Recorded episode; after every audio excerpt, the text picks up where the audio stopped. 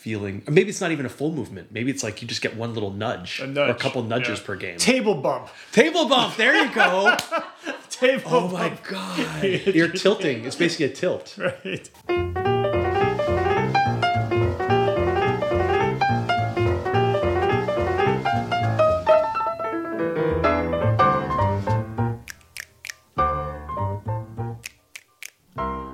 Hi, everybody. This is Soren Johnson, and you're listening to Designer Notes, a podcast about why we make games. Today, Leyla and I are talking to veteran game designer Charlie Cleveland, founder of Unknown Worlds and best known for his work on Natural Selection and Subnautica. This episode was recorded on March 19th, 2023, and was engineered by Michael Hermes.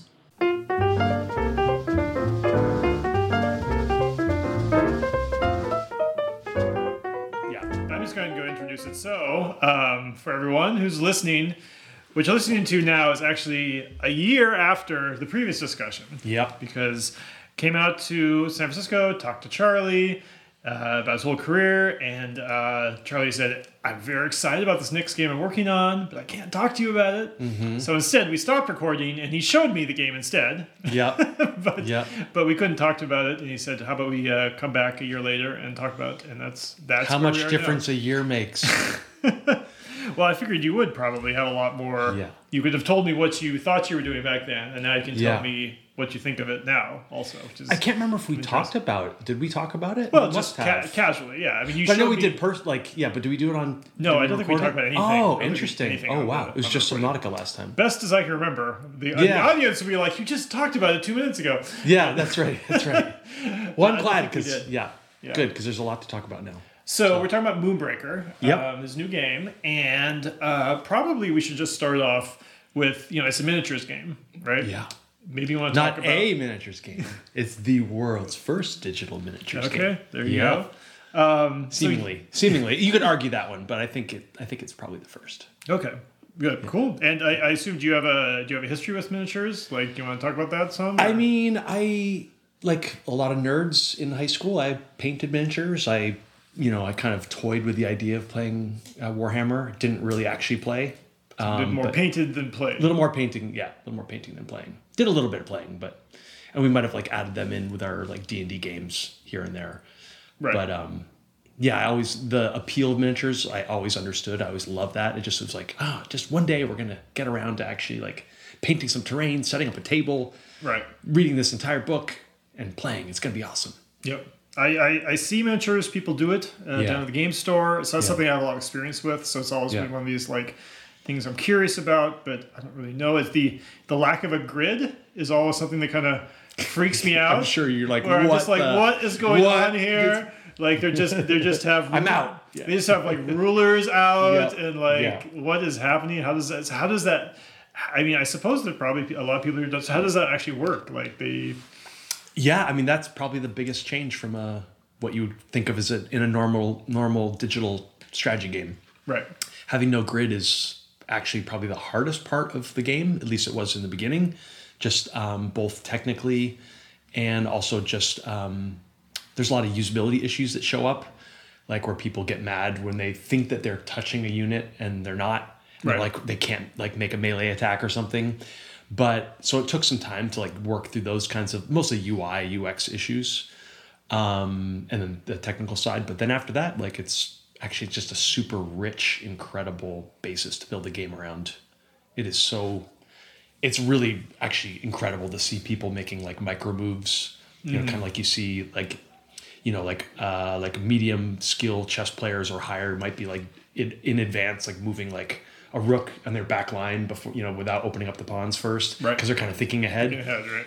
You see that in tabletop uh, strategy game, tabletop uh, miniatures games, where you're like doing these little micro moves because you're you're thinking in advance of like, okay, this is a small move here, but it's because I want to sprint to this cover Right. later. It must be very intuitive, right? Because Yeah. you know, like in chess, right? You know, like if I move here, it'll mean I'll have this this row or this column protected or whatever. But with Yeah. miniatures, it must be like, well, if I make this, if I move like an inch over this way, probably it That's means it. that I'll be in range of this, but you never could be quite sure, right? That's exactly it. There's much more wisdom and intuition in playing a miniatures game. because you're like, I feel like they probably won't be able to hit me from here. Right. So of course we do. You know, one of the, one of the cool things you can do with a digital version of a table of a miniatures game like this is you can hover over an enemy unit and it just shows you where they can go. Right. There's no measuring. So like in a tabletop game, you'd have to like go put the put the tape measure over them. You know, look up their movement stat, put it over there, try to check all these angles. Here, you just hover over and you just Yeah. see it immediately. Yeah, it's kind of um, weird to use. I often think in terms of, of different styles of games, of things that would work more naturally on tabletop Yeah. and works more naturally in digital. And because of all that that fiddliness of the exact distances, it's odd. Because it seems like miniatures would be something that actually would work better in digital. It seems like it. tabletop. Yeah. Um, so it's it's, it's in some yeah, ways, it does. Yeah. Right. Um, cool. Okay. Well, let's. Why don't we start at the beginning then of like when you first like when did you first conceive of like Moonbreaker and like when was how did how did this this the story start basically? Yeah. So my my partner Max and I, uh, we had, I think we were just, I think we were almost done with Subnautica. We were maybe like a year out from finishing 1-0, So it was around, uh, I guess around 2015 or 16. Right. Probably 16.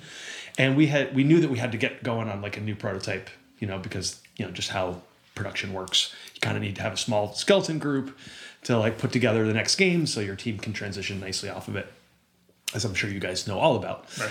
Um, so we had we had done a few different prototypes. Um, we did one that was like a almost like a DayZ, like an open world DayZ kind of game, but nice. So we were, ta- we were talking earlier about like positive making designing stuff with- positive emotion. So like, how could we make a DayZ, or I guess more like a Rust kind of experience, but nice? And Okay. Rust is not nice. No.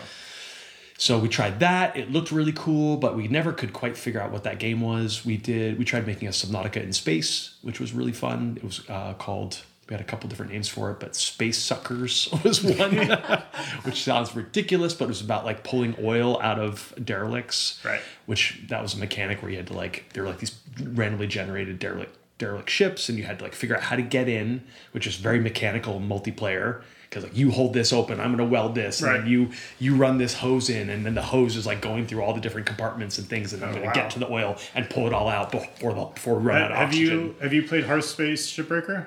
I have played a little bit of it, and they basically just crushed it. So Right. yeah, we we had not crushed it. Yeah, We- What we had was like decent. Yeah. It just was like this is still this isn't this isn't quite gelling. measured, It's yeah. not quite there. We worked on that for quite a while actually, for a couple months, and then we also worked on we did a, we were talking a little earlier a little little bit earlier about a spy game.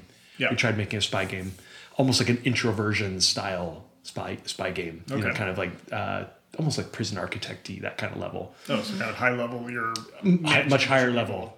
Yeah. Yeah. What, And what were the difficulties there? oh my god, that one. I mean, that one.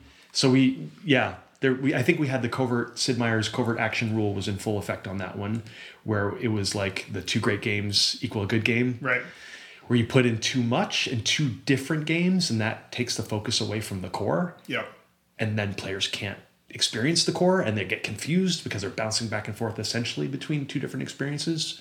I think we had that because we wanted you to be able to plan your own heists and plan your own intrigue, but also we wanted you to be driving cars, do the heist and- do the stuff. Yeah. Yeah, yeah, I mean, this espionage is kind of odd because it's a setting. You, you know, usually a setting has so many different hooks. So okay, you gotta do this, you gotta do this, you gotta do this. Like espionage has too many, right? Yeah. probably. Like there's too many. and they're too to cover. varied. They're so varied. Yep. There's fighting. Yeah. There's listening. There's planning. There's poisoning. Code there's breaking. Code breaking. There's secret identities. yeah. like Like Grand Theft Auto. also. Geopolitics Yeah. stuff. The secrets- Americans. Yep. yeah, you're in tons of different countries, so Yep. there's that whole thing. Yep. like different Double languages. agents. Yeah, Yeah. double, Double agents. agents. Like, oh my god, Yeah. we tried to abstract it, but now that now that we're talking about it, and now that I know about that the covert action rule, maybe the the next time if we tried it, it would just stay high level or just stay low Pick level. one- one just pick specific, one. yeah. yeah. That, that would be one way to do it. But anyway, so we had tried a bunch of different prototypes. None of them were really like we. I actually loved all those in their own way, but none of them were like undeniable, and like just like had a presented a clear path forward. And uh, and I remember just one day, I don't remember if it was Max or myself. One of us just said, "Oh, you know, wouldn't it be cool if we did like a digital miniatures game?" Right.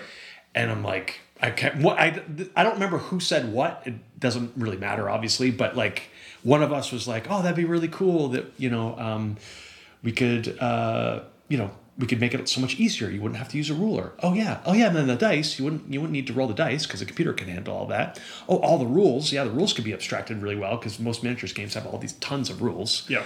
Oh yeah, and then painting. Oh, the painting could be digital. Like you could do all, all the painting could be so much so much cleaner with undo and like, and we were just it was almost like we were joking because we kind of kind of thought like it's such, it sounded it sounded so niche Right. and no one had done it, and obviously you know the best way to like make a you know best way to make a million dollars maybe not even make a hundred thousand dollars in a you know on a game is to spend five hundred thousand dollars making a board game. I don't know Sure. something like that. Like there's Yeah. no money in board games Yeah, basically yeah, unless you're like the top top top Yeah.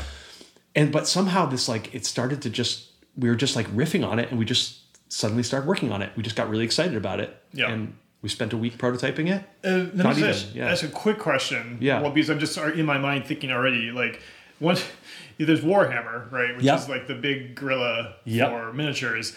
And, you know, Warhammer has kind of gotten a lot of flack over the years for probably over licensing their product. Yeah. Like, there's like a hundred, if you, if you, Yep. if you Google Warhammer on Steam, you're probably going to get a hundred different things. and when i ask people oh our games like warhammer they're like they they glaze over because they think all the digital games Right. they don't think the, ori- the original yeah, but has Warhammer never actually just made a miniatures have video not. game?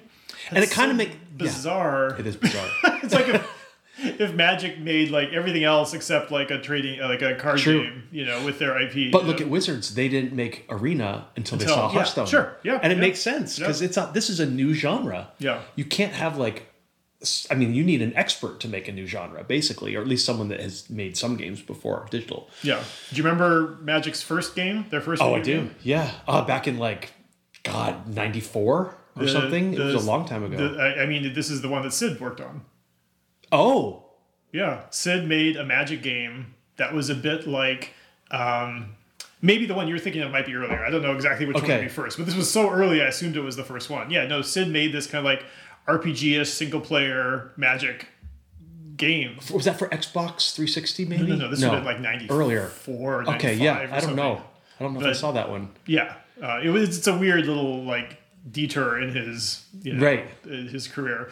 Um, but at any rate, anyway, which what was the one that you remember? Oh, so well, actually, I might have just made that up because I remember being obsessed with magic, yeah, and I was I was living in uh, uh, where was I? I was I was in Raleigh. I was in college. I was on a work. Uh, I did a co-op. Did one year co-op, so I Yeah. did two semesters off to work for IBM, which is a great idea, but wrong place for me. And my friend and I were playing so much Magic. We were. I remember we talked about, oh, this should be a digital game. How Yeah. cool would this be? Sure. And I remember talking about how we could. Would anyone ever buy a digital card? Like, right. Could you imagine? A could world- you imagine a world? Yeah. And we're like, oh, I'm not so sure. It sounds really compelling. We got to. Tr- it'd be so cool to try. Yeah. But that was like before free to play was even. Yeah, the the infrastructure wouldn't have been there for that. I think like the trust you would need, True. and like probably also all the other technology that, that True. kind of filled into it. But I just couldn't believe that we couldn't imagine a world Yeah. where people might pay for digital goods. that was a question mark. yeah, yeah, yeah. Wow. Anyways, 94 Yeah. or 92 or I don't what was that? 93 94 probably. Yeah. But Anyway, so, so at any rate, for so so for some Meiji, I mean, for some reason, Warhammer has never tried to make a digital version of their miniatures. I mean, the thing is, they're making so much money with their physical. and Yeah. it's such a totally different model. Like, you know, they make money off selling their miniatures, as far as I can tell. That seems like to be their moneymaker. yeah, So, their their their They're markup doing- is pretty significant on I those mean, minis. They they've been doing well for a long time. Yeah. So, but anyway, so there is Yeah. there is no one has really done this before. No. And you guys were talking this out. Yep. And you're kind of getting excited. Getting excited. And when I get excited, I can usually convince Max to be excited. Right. So he's he's much more even keeled than I am. Like he he's the Mister Programmer, Mister Figure out how to actually make everything. Um, and I remember we took a week off and uh, basically just like in our spare time, just said, "Hey, we're gonna try try this prototype." And actually, it wasn't even a week. I think it was like a weekend. And I can actually show you the prototype. I still have it. Okay. to see it, it's pretty wild. So, anyways, we spent two days, about two days, prototyping it. Um, and I remember, like, it was really ugly and totally, for me, totally compelling. Like, I just loved it immediately. We didn't have painting, but we just used like 2D art to like make to fake uh, 3D miniatures. So we just had like little bases and we just put a little billboard on Right. them, and you could move them around. You could zoom the camera. You see the whole battlefield and you could we had the dragging, you know, click your unit and drag to show you where you could move, and it did the measuring, and then click uh, your unit and then drag on top of a unit, kind of like XCOM style, to, Right. to attack.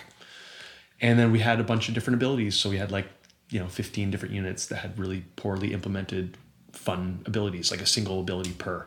Right. And just health and attack for each one, and ranged and melee, and that was kind of it. Right. And I, I mean, I, don't- the game wasn't fun, but like to me, it was just compelling enough that uh, we just started working on it, and um, and we actually we took a lesson this time instead of building a prototype that we're going to throw that we should have thrown away for Subnautica. We we built a prototype and then we should have thrown it away, but we actually just iterated iterated on it on top of terrible decisions and horrible code, and then just built the entire game off that because we didn't have any time or money. This time we like pretty much immediately architected the game to be proper and that's that's what max one of the things max is extremely good at. So we just had the framework immediately uh, like within a week or two we had something that was like the framework to build the game. And the framework i'm talking about is like how the abilities work. There's a lot of timing that has to do with how the abilities work and passives and how things get triggered and just like the architecture for units and abilities um, and uh, That's interesting because kind of usually there's a bit of a chicken and egg thing there. Yeah. Because you're talking about all of the, all of the, um, you know, basically game game mechanic code infrastructure Yeah. to support the variety of abilities you might want to create for the units, right? But you haven't necessarily come up with all those abilities yet right right? Um, is this because uh, I guess this is one thing I wanted to ask, about after having played Moonbreaker some Mm-hmm. is that um, uh, the the abilities feel to me like oh this feels like stuff from Into the Breach or XCOM or something where Mm. Okay. there's like there's like some stunning and you might pull a unit and you might Yep. there's like a shotgun and there's a thing that you throw that'll explode. Yep. Uh, is that unique to your game? Like, can they do stuff like that in miniature in like uh, the tabletop stuff, or is that s- stuff that you're able question. to pretty much do because it's digital? I don't think I've seen polling units in tabletop, Right. which is interesting. I mean, I'm sure it's there. I'm sure some games do it, but I haven't seen it. Um, the grenades and stuff, I feel like they do, although they, they usually add more randomness. Like Warhammer has a lot of like bouncing, Yeah. where you like you target an area and then you roll a die to see where it bounces and how much. Um, which sounds really bad now that I think about it. Um, like it would not fly in our game, I don't think Yeah. people Sure. yeah the ran- randomness is a whole other topic that we Yeah. could talk for about half an hour on at least. Um, but we do have a lot crazier abilities that maybe we either haven't released yet or maybe you haven't seen yet. Like we have units that like more like dota style where they could like stun units in, a, in an area. Yeah. we have yeah we have units that like have overwatch type abilities. Mm-hmm. those aren't released yet but they're coming. So when if you you can like hold an area and anytime a unit moves in that range they get the other unit gets a free shot on them which then means you can then pull units into that area and knock them around. They're just getting shot like crazy. Um, we have we have a lot of abilities that trigger when other rules when other conditions are met. Right. and they inevitably are surprising because you forgot that that would have triggered Right. and then it might trigger like five times Right. and so I think that's kind of where the game really comes to life because in a tabletop miniatures game, you would have to remember to do that. Yes, that's a big issue with with physical games. Yeah. Right. Like all these, there's there's certain certain games I played where like this is a really interesting power, but you forget it. You forget it. You forget it. every three times. Yep. Or something, and then it's like, is this is this actually making the game better? Yeah. Or is it just making you like get more stressed about remembering all the different things you have to do? All that bookkeeping would suck in a tabletop experience, but it's kind of the where the, where it shines in digital because every time like we have one, you know, our captain Extilior gets a shield. Uh, it puts a random shield on a unit every time any unit dies. right. And the amount of times that, that surprises you, where like I just did something and two units died. It might have even been one of my own units, and then my you know two random units get shields, and I'm like, oh, that actually unlocks a new Right. choice right now. Yeah. now now I can attack here and take the unit out without dying. And you have that one unit that, that gives a shield to the closest unit to it, Yep. which would be a pain to remember. That's right, or in to figure for sure. But Yep. here, and not only that, Yep. it does the calculation. You see a little glow on that unit immediately, and you're like, Yep. oh yeah, okay, it's got this thing, right? Totally. So, Yep. um, yeah, I mean that's one of the exciting parts of going to digital, right? Is unlocking all this stuff. all that it's basically if this condition is met then do this and then when those start chaining together i mean you can have a problem where too many things happen too quickly and you Right. don't know what you don't understand what just happened we're still kind of trying to understand how to communicate that. Right. Um, and there's so timing basically is still an issue for us. We're still kind of like getting all Right. that working. Okay. Like, yeah. But so like the first thing you did was you tried to put infrastructure in place so that you'd be able to design. we basically just committed. We just committed to it right Yeah. away. Like Yeah. we just said, like we're not going to screw this up like Subnautica. Right. So like, and actually that wasn't Max's issue. That was my issue because it's a long story. But basically, we just didn't have the the scope. So it was just like we we had never fully committed to the project until it was kind of moving. We probably had like three or four people on it that were. We probably made like six or eight prototypes at that time. Yeah. And then we were slowly pulling people off natural selection two, that maintenance. And we just, there was no time. We couldn't just say, okay, everyone, just wait two months. We're going to throw this thing away and, and program it right because we know what game we're building. We did, that was the other thing. We never knew what we were building until after early access for Subnautica. We didn't know there was going to be a story. Yeah, sure. You know, we didn't know there was like the whole voxel def- uh, terrain deformation. That stuff was in there early, but we ended up by yanking it out because it was like fighting against the story and fighting against even the theme. We didn't want people to be destroying the planet while they're playing. Right. So we figured all that out much later, and we would have made very different decisions had we known exactly what we're building. Right. So with Moonbreaker, I feel like we know a lot more about what we're building. We knew a lot more up front. We kind of put some stakes in the ground. We did add some stuff on top of it, but um, but for the most part, I think it's been pretty pretty solid. Okay. And you moved it to 3D art. We did, and we always knew it would be, Yeah. but It that would was a make big yeah, one. Yeah, definitely it would make sense to see how you for miniatures. Yeah. yeah, Although our 3D art is kind of like a pain point for us because, you know, basically you need to be able to recognize the models from top down, like very quickly. They they need to have very strong silhouettes. They Yeah. can't be overly complicated, but um, you need to be able to zoom into them very closely to paint them. So you need them to be detailed enough that they look really interesting to paint, and we need a ton of them because it's a miniatures game. So we end up by having models. We end up by having a lot of units that are pretty high detail.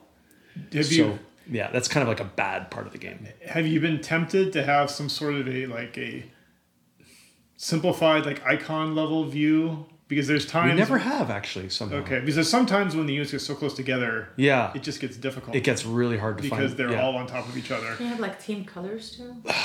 For like the bases? We do have that for the bases, and it helps. But we have we are actually addressing readability in a really big way right now, where Mm-hmm. we realize that um, our environments are like too high contrast. Yeah. It's actually not much work to change. We're basically taking a pass on all the maps, and we're also simplifying a lot of our models Right. to get more of that uh, traditional kind of chubbiness or chunkiness you might see in a miniature model. Right. They'll stub your arms. It's and- funny. It reminds me of a like a the one most specific comment I remember Sid made Yeah. for Civilization Four was he tried a little bit and he was like, "Your terrain is too bright." And I was like, Same "What?" concept. He was like, "Yeah, your all the, the color, your trees and your grass and your, it's all too saturated. Yep. The train is the background. Yep. You know, like no one cares about the terrain. They do, but not as the- much as your Yeah, yeah, not as much I as mean, their units. Yeah, exactly. They care what's on the train. So Yeah. like, and we're like, oh, and it was funny because I didn't expect that like the thing Yeah. he was going to give us was like art direction, but uh, but you know, it's about like what the player cares about, like what their Yep. their eyes are going to be be guided to. It's very frustrating to not see, be able to see, Um, Yeah. have the game fighting you for what you're supposed Oh to. yeah, do. yeah, I mean, the game fighting you on what you want to try to do is a big issue. yeah. Charlie, a little bit ago you said that um, so you couldn't tell whether the they are touching each other. Yep. So how did you fix that problem? So it's actually just a UI issue. So like when you when we do a movement preview, as you're dragging your your you know like I'm gonna click my unit and then decide where I want to move them. As you move them, if you end up by touching a as you get close to a unit, it basically draws like a connection between them. Just a you know yellow, Yeah. very bright. You you can't miss it. So you're like, if I move here, they will be touching. Okay. That's all. And then yeah, Anything with sound as well? That's a good idea. We don't do any sound there, but that's actually a really nice little tiny click or something. Yeah. That's a really nice. We should totally do that. that's a great idea. It's such a small thing. Yeah, but, but that we should do that. Yeah, it is a good yeah, idea. it's a great idea. Yeah, the visual thing you do right now is very effective. You know, just it Yeah. changes color to a very different color, and you can tell. Okay, now these guys are connected. And, Yeah. and you move from there. And and you still have. It's not like we solved all the problems there because sometimes people think if I move here, then next turn I'll be able to move to touch. Right. That one we don't solve. You that's a wisdom thing. But I think players feel like that's under their control. yeah. they'll get frustrated. They'll be like, "Damn it! I really thought I could have like closed the distance Yeah. with your captain this turn." One of the hardest things for me is the concept of can I fit through this area? Yeah, That's a tough one. We're- I wonder if you guys should be a little more just lenient, even if technically they shouldn't. I think that's on point. We have a problem. We do. We are not being very lenient right now, and it's actually causing some problems. There's times where a unit will have you pinned up against a piece of terrain. Yeah. And just as a human, like an optimistic human, you're like, that thing shouldn't be blocking me in, but it'll it'll block you on both sides. You can't leave to the left or to the right. And I'm sure on a mathematical level it makes sense, but no one cares. Yeah. So we, we're actually we're going to be loosening that up a little bit. Also, the other thing we're we just put in, it'll ship with our next update, is um, bases on the terrain. Right. We never did that. We kind of like went back and forth. Like, should we should the terrain just look like world terrain, like video game terrain, or should it look like it's on a base? Yeah. We, you know, we kind of like argued that back and forth for way too long, and we finally just put in bases on the terrain. So now it's ex- super explicit. You can you can just see a base, so you Yeah. know you know that that's exactly the pathing where the pathing is. Right. You see the edge. Is is the so currently you can't you cannot move through units, right? I mean, that's- Correct. That's, what I say. Is Yeah. that is that something you inherited from miniature rule? Like, is that a, is that a standard, or did you choose? I don't think yourselves? it's. I, th- I don't think it's standard. Uh, we tried it both ways. Uh, let's, let's see if I can remember why. I mean, I think we just decided that unit positioning is the game. That is literally at the core, most core part of this game, right. and blocking is so huge. Um, so I think it just felt more like this, that gives it more skill. Now it can be annoying, but the thing is, you can almost always mitigate that for yourself. You know, like you can just move your units in a different order. So, like if I have one unit that's blocking, that's in between my my, I have a back unit and a front unit, and the front unit is blocking the back unit's access to attacking my enemy. I can move the front unit first before I move the back unit instead Right. of the other way around. But what that allows you to do is, of course, is protect your back unit because if if your units if your if units can move through units, then you can't stop your opponent from doing stuff. So this way, it's like it becomes like super skill based. Yeah. You know, like the order. Half the time, even after I've, I've been playing this game for like five years, I think probably most turns, maybe even every turn, when I'm I click end turn, I'm like, damn it, I should have done this thing in a different order, or Right. I should have. And you always see something you could have done better, which I think is a good thing. Undo button. We're going for all the big topics right away. We're going for all of them. That's a good Okay, question. it's a good question. I definitely thought about that some when, when playing through it. Did you? I did, yeah, for sure. Isn't that interesting? So, undo used to be a big thing that we talked about at the studio a lot. And we have people on the team who are like really against undo, and we have people on the team who are really for undo. Yeah. And we just kind of, we actually never did anything with it. We just, our basic framing was we want to fix all the, we want to fix all the previews to make sure that you never make a bad move Sure. it should tell you what the results of your move are going to be as much as possible to make sure that you never have to undo. So that was our guiding principle for a long time. We can only get so far with that. Like like I was just mentioning, you can get we only preview one move. We don't preview five moves in a you know, we don't predict forward. Right. So like if I want to move my captain here, I'm not going to know where they're going to be able to move next turn. Right. But your opponent's going to move all their units anyways, so we couldn't show you that preview Right. anyways.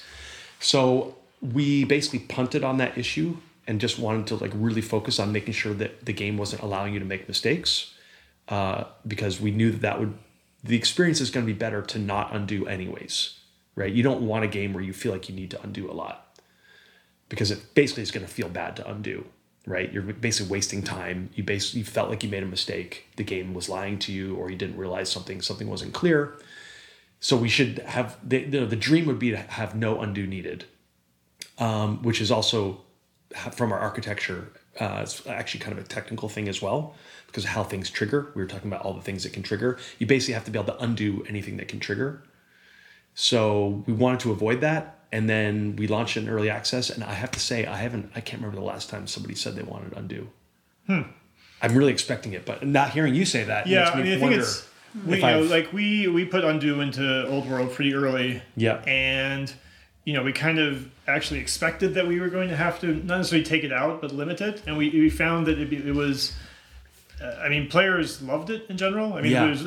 there was there was Yeah. literally like a PC gamer article on like why we love the undo button in old world, right? Amazing. I think you it know, was every game should have an. Undo. Yeah, undo that's the way they phrased it, and like we were the example. But multiplayer is a little different too. Oh well, yeah. We Yeah. don't. I mean, we, we actually do have undo for when you play play by cloud, which means it's sequential. It's funny though. People will ask. They're like, when I play Right. multiplayer, why can't I undo it? And I'm like, do you know what you're asking? Like, like we're Yeah. talking about like multiverse like level like complications at this point. Like you can't undo something when someone else is doing it at the same time. But Right. but yeah, like it it becomes a part of how they learn the game. Yep. Like Yep. you know, even if it's something beyond what we envisioned, right? It could be okay. You're going to add a governor to a city, right? Yeah. You're going to list the governors, and you're going to Yep. mouse over them, and you're going to Yep. see like, okay, this one is has courage, so it gets this much training, this Yep. blah, blah. and it's, it's fine to read it, but it's even I don't know better. It's just a different way of doing it. Like I'm just going to add, I'm just going to Yep. click the character. Yep. See what Hmm, happens. Do I like that? Nope. Let me go back. I'll try this guy instead. And it Yeah. just just like you're kind of like playing with your hands instead Yeah. of like in your brain Yep. and it's just been very it's I don't know it was more effective than I expected it to Well, be. in Wow. my case, it was also like I clicked on a unit, probably the worker, and moved the worker to this town. Like, oh, I didn't want the worker to go there, and I didn't want to get penalized for Yeah. that kind Yeah. of mistake, Yeah. right? And I was like, oh, I wanted to move my archer Right. to that unit, so Right. undo helps. Yeah, it reduces a certain amount of background stress that's Yep. hard to describe. Ah. that like when they're playing the game, they know they're like, okay, whatever I do, Yeah. it's okay Yep. because I can just undo it. Yep. So I'm, I'm free to kind of just just kind of play the game. And it's weird. I would have if I had, if I had overthought of it if if we hadn't put it in so early Yeah. and it had been a question someone would have asked me like maybe after we had come out in early access but before we released it for example if they said should you put undo in the game i would definitely be like you know i don't know because then players could overanalyze their turns and they'll take too long and whatever um, so it's tough it's definitely something i think it's it's a good idea to try out as early as you can Yeah. For your game i mean so first of all our combat basically is deterministic Right. so Ours is not. yours is not It's like right? XCOM, basically. and i don't see you going back on that because that's like that one. thing. That one. We're not going to go back. yeah, on. yeah, and, and it's it's fine, right? Like Yeah. that, there's lots of good reasons to do that. Um, so you can't really have undo. Of, we don't do undo attack exactly. It would be just undo move would But- be all we're talking But about, But undoing movement, I mean, I think it's funny because or maybe abilities. Maybe. yeah. Yeah. like it's funny because like I um when, my interviews with Justin and Matthew Yep. for into, into the breach, I I, basically was pushing yeah. them both to like have more aggressive undos. Yes. you know, whereas I think where you're at, you Yeah. would be really well suited to do what they do Yeah. currently Yeah. with into the breach, which is they can't they don't undo actions, they undo they can undo moves. Right, you Right. can move your guys around, but you can undo that. Do they? Is that what they do? I can't. I mean, I played it, but I'm trying to remember. Um, I'm trying to get the details exactly. So they have they have kind of two things. Yes, you can undo moves, and you can undo your whole turn as well. and you can also undo the entire Yeah. turn. You get one time. That's another thing you might want to consider. Yeah. is like a limited resource. Yep. Or maybe that's even a power you would choose. that, might be the way to do that it. just do a, a full on slap down. Like no, I just want to rewind all the way back. It's like a save essentially. Rewind all the way back to the beginning of the turn. So that could remove the, remove some of the background stress Yep. of like, okay, Exactly. I know there is something in my back pocket. If I really screw up, Yeah. because there have been a couple times when I, uh, and we talked about this uh, a little before email where I just like I, I, I, I have some just misclicking problems. Yes, Of like, yes. and that's that's kind of like very UI detailed stuff. But like, Yeah. it's it's you're never gonna work that stuff out 100. percent And definitely Right, right. like if if if you can rewind that, that's that's kind of useful. Interesting. So But could you rewind it? Say for our listeners, like if they haven't played Moonbreaker, which I'm, I'm assuming more people played XCOM than Moonbreaker. So, could you rewind a turn in multiplayer XCOM? Would that be okay? In would people feel okay? Would they oh. feel? Would people feel okay about that? Okay. RNG So attacks. talking it out loud, I was primarily thinking because I played I played Moonbreaker in single player. Right. So I'm thinking about that mode. yeah. Right. The cargo run. Right? Yeah. Okay. Gotcha. Yeah. Yeah. Um, multiplayer, I'm not sure. Uh, multiplayer are these matches expected to be uh, synchronous? Or do you have asynchronous modes as well? Uh, you mean synchronous, like both players online Uh, at that at the same moment? time, yeah. Yeah, it's they're only synchronous. They're right only now. synchronous, Yeah. right. We might do asynchronous at some point, but Yeah. So there's a there's a whole other issue because then you're talking about other players' time, Yeah. right? Not just like I see. I assume you have some sort Sure. of time, timer. timer Yeah, type yeah, yeah. thing, right? So but if it all fits in the timer, it's yeah, not when you if undo it all the, fits in the timer, it doesn't reset the should be- timer. it should be fine. Yeah, as long as it doesn't Again, reset it's the, the timer. player who's having the most fun. Give them the tools. Let them let them do whatever with it. Yeah. But so then what happens if you say make an attack, you miss, and that was like your attack that you really wanted to hit. It was like Right. an eighty percent chance. Do you undo it, and then if you redo it, what happens? Is it the same miss if you make Oh the well, same it needs attack? to be it needs to be the same miss for Right. sure. Like we have that right. Like if you undo Yeah. in old world, you can if you undo and do the attack again, it's you're gonna get the Same same, result. I mean we. We do have critical hits, right? So we have a little bit of randomness. So normally, Yeah. normally it's not an issue, but there are ways to do that. But I would be afraid. I don't know if you have stuff that's based off of distance. You know, like that would that would It change the yeah. So it could be that that could oh, that would be stuck. So you got to figure this out for You yourself. Yeah. Come on, fix, fix it for me, please. But for sure, those are those are tools you can consider, and I Yeah. definitely think being able to um, rewind movement, which presumably Yeah. doesn't change the game. I, I, I suppose there's stuff that I, there's you mentioned Overwatch. So right? we don't have So- the, the Overwatch units haven't launched yet. They're Yeah. coming soon, but Yeah. like that that's we knew that that's been coming. We've had them working forever, right? Yeah. So internally we're like, okay, these even undoing movement is not going to be easy going forward. Yeah. And the whole yeah. These are weird issues because we we I, I don't know if I, I had if I had completely decided to shut off like deterministic combat, uh, Right. uh, shut off random. I didn't know if I was going to completely shut the door to random combat, but once we got to like undo, it kind of meant that yeah, there's certain things I'm just we're not going to do now in the game. Yeah. like we're closing certain doors because we like this other one, and like would undo be worth not having Overwatch units? I mean, that's a super hard. You know what? I just Design figured, problem. I just figured out a crazy possibly possible answer. Okay, Instead of undo, what if you frame it as X extra free movements per game? okay, like um, So you have two two times per game, you get one free movement. okay. So basically, if you made a bad move, Right. you can then recover from it. Like, oh, I thought this guy was going to touch and he's not. right. Grr. Okay, I'm going to spend my free movement. You're just adding. It's an extra move. It's Oh, you not get a undoing bonus move, right? It's Because that's move. because that's the problem. People are more likely to encounter in Moonbreaker. That's what you're kind of. I think it's mostly movement. Yeah. The attacking, no one cares. I mean, no, you, you get you get upset the way you would in any any yeah, tactics game when roll you a miss. dice and that's yeah. what happens. And so Although, well, I do you want to finish that because then there, that's the other thing I was going to say. The tactics thing with dice, Right. people don't seem to get as upset when they're physically oh rolling yeah, yeah. dice. I, I assume we were going to get. Let's keep. Yeah, okay, so- Continue, Yeah. your other thoughts. So yeah, maybe if you get say you get one bonus movement per game, Right. one free movement on any unit, then if you it kind of lowers the stress a little bit, Right. right? Because then you if you misclick, like sometimes you end up by moving and like just in the last moment your hand like vibrates a little bit and you're like you go from touching to not touching, Yeah. which we could work on that the tolerance there, but this would give you that feeling. Or maybe it's not even a full movement. Maybe it's like you just get one little nudge, A or a couple nudges yeah. per game. Table bump. Table bump. There you go. Table Oh my bump. god! You're tilting. It's basically a tilt. Right. I mean, I wonder if that's that's a completely different way to fix it. Yeah. Anyway, these are probably things. These are neat- These neat are things you ideas. want to think about. Yeah. I- it- and, and it's okay to have a different solution in single player than multiplayer. That right? too. You So don't single- need to be consistent. Yes. Right. Like So single player, we could we undo the turn. Oh, no Oh, problem. Absolutely. No do The problem. th- do the thing that makes you know is, is positive for the fun player. for the player. Yeah, as yeah, much as you can. the- and Yeah, remove They the are the ones stress. who are having the, the fun. So Yeah. Yeah. why not give them Don't have to worry about hurting the computer's feelings. True. You know. yeah, I think undo move or undo turn probably. I don't know which one.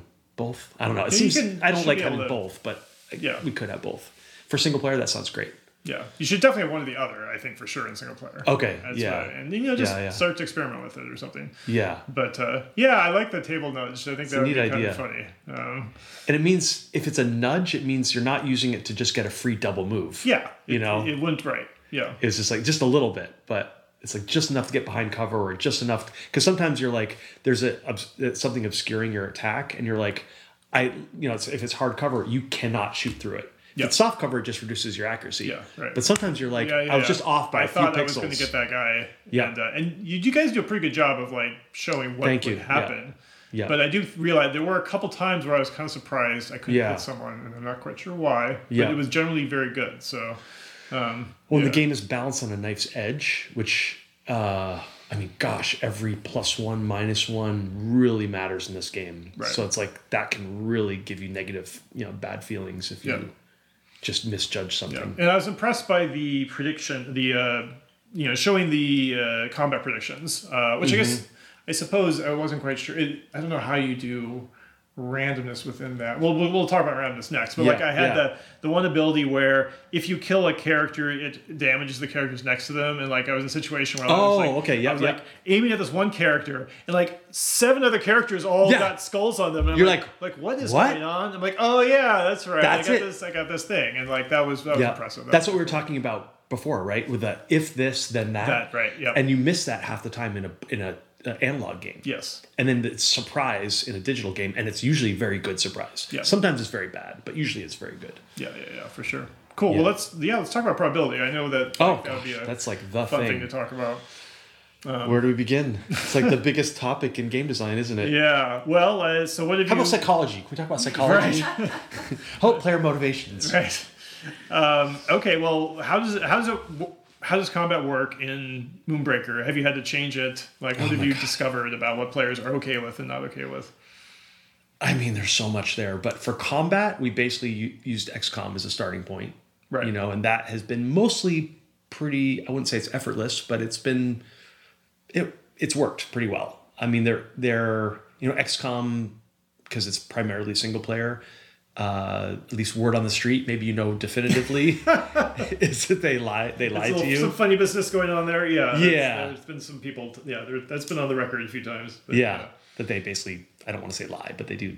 They, Yeah. they misrepresent what Well, they give you a bonus behind the scenes. The way they would put it, they're trying to accurately Yes. model a human person's There you go. perception of randomness. makes perfect sense.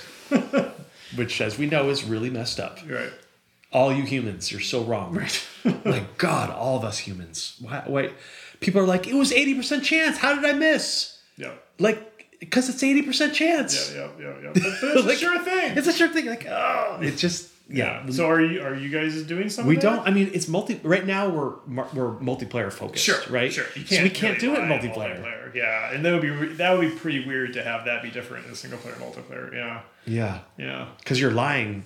I mean, it's like, yeah. I, how do you? Because you have the negative feelings on the other side. Yep, like it yeah, was yeah, eighty percent chance. I took that into calculate my calculations, yeah, and- yeah. but it's actually ninety percent. Like what? Yep.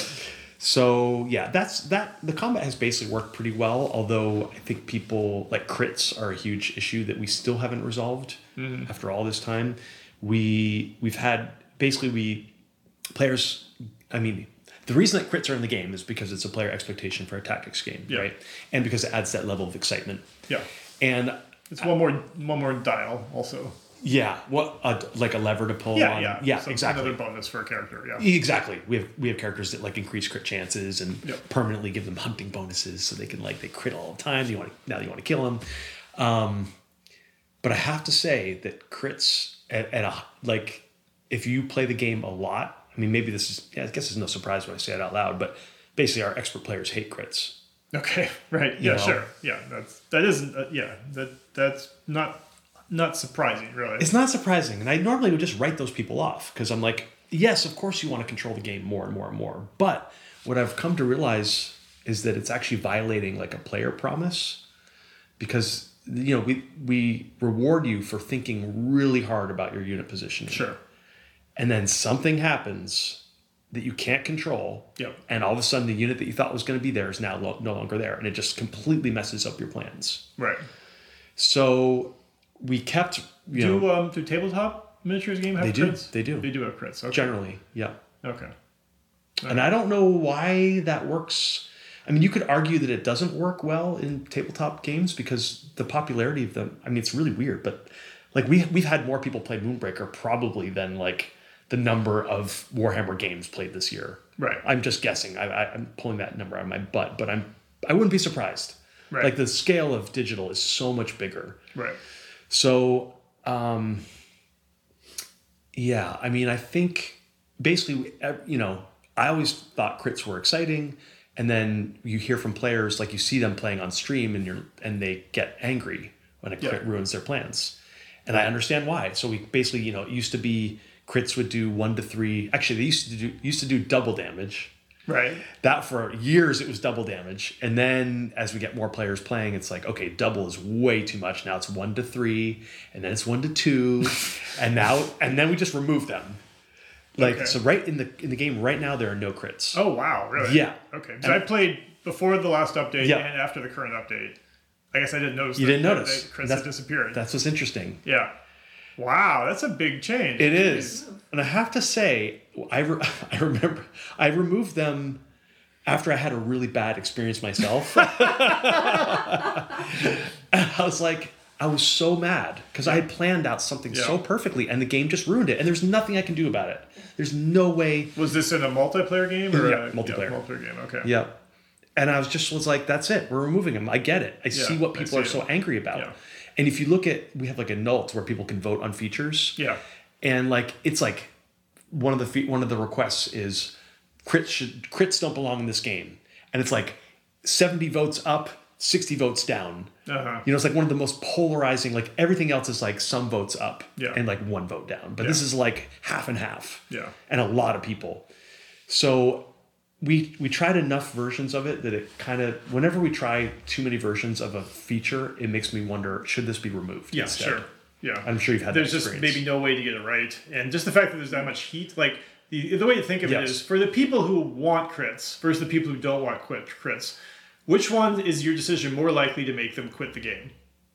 Right? It's probably Yeah. much more likely to make the people quit the game who dislike crits and it sticks around, as opposed to the people who want quit want crits, Yes. but they're disappointed they're out. I doubt they're actually gonna like quit Moonbreaker because crits have unless it becomes boring Well, sure, but it's a it's like a you're worried it becomes boring yeah, but there's lots of other like too chessy. yeah, sure. But is there a possibility to check a box when you're starting a game where you can have crits if you want them? Our problem is um, we don't want to divide the community the community into pools. Um, yeah, we've been really resistant to putting in any options because you know our player population is not very big as it is, and if we divide it in half, Yeah, sure. it's murder. So like we basically don't want to make any options like that. Yeah, Although I just realized we could put crits just on a per unit basis. So if you want to play with crits, you put it you choose a unit that can crit and your opponent knows that you've chosen a unit that can crit and they can kind of deal it's kind of like compartmentalized onto a unit instead Right. of a systemic thing. currently, yeah. Let's talk about. Let's actually jump into it. I mean, Yeah. it's funny. I didn't know it was out, so I'm not, not Yeah. sure how useful it is to find out about this detail of this thing that is now cut from the game. Well, actually I was going to say it was kind of I was can I finish that Yeah, thought? yeah. The I, I I got so mad I removed them. yeah, And I forgot. I, I was just like, we got to just try it without them. yeah, sure. and then it worked and i then we shipped the patch and i had forgotten i i basically had forgotten i didn't consciously remove them i just wanted to try it Yeah. and it slipped out Oh, So you forgot that you were. i had forgot that i was testing it i got busy with something else so yeah So get dropped on the. How, Happy surprise. how did they respond to that? no one said anything Well, that's okay. so i think it's basically That's- good but i still i miss i'm missing them you think some extent. people just haven't realized they're gone? i mean we made so many changes in this last It, it, version. it's telling don't though. I mean, this is absolutely the type of thing you should do in early access. yeah And you know what's what's the Do worst have case? notes? oh yeah So it's in the ah, patch notes. I may not have written it into the patch note because I don't write the final patch notes, but I usually try to assemble the main changes. In this one, I might have forgotten specific- it. In this one specific case, it makes a fact, fascinating example because it's the type of thing that you don't. You if, if it just doesn't happen, you just be like, oh, I guess I just got unlucky, and you don't think about. it. You may not even think about it at all, Do you have a right? Discord group that you can check? Oh, whi- oh, which group? Discord. Discord? Yeah, yeah. Yeah. To see what they think. Yeah, Yeah. if they notice. That's a great I'm, sh- experiment. I'm sure someone has written about it. I just missed it. There's just a stream. Yeah, you yeah, know, yeah. like I don't know. I'm. It's such a key element. I, I I'm. s- So how does it work? It was you have regular you have regular damage. First off, you have like a 10%, yep. you have a fifty eight percent chance to hit. Yep, And 10% of that. And if you miss, nothing. Oh, oh, that's how it works. So it's 10%. fifty eight percent chance to hit. Forty two percent of the time is total miss. Yep. Ten percent of fifty. 5.8% of the time, Yep. it's a crit. That's Yep. how it works? Okay. So if you hit, there's a 10% chance. And uh, it used to be double, Yeah. and you, you you watered it all the way down, so it was just plus one to two damage. Yep. And it just And a, then- yeah. a straight integer, not a percentage, just Yeah. plus one to two damage. It's just random. It's either one or two, 50 50. Okay, everything else was completely different. You know, it's interesting because I, I'm not sure if you'd asked me if I would have told you that beyond that damage was deterministic in, in Moonbreaker. Right. You wouldn't have no. You wouldn't been able to answer.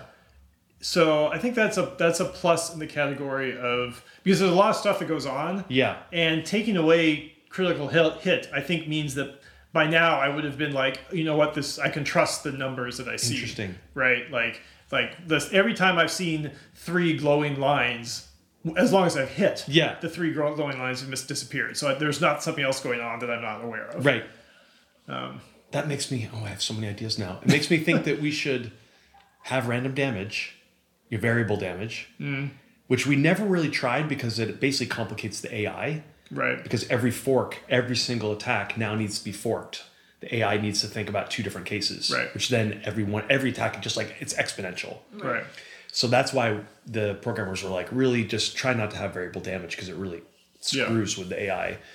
Um, but it also makes me think if crits could be a game mechanic where a crit by itself does basically nothing or could just have a minor non damage effect, but some units, when they crit, something special happens.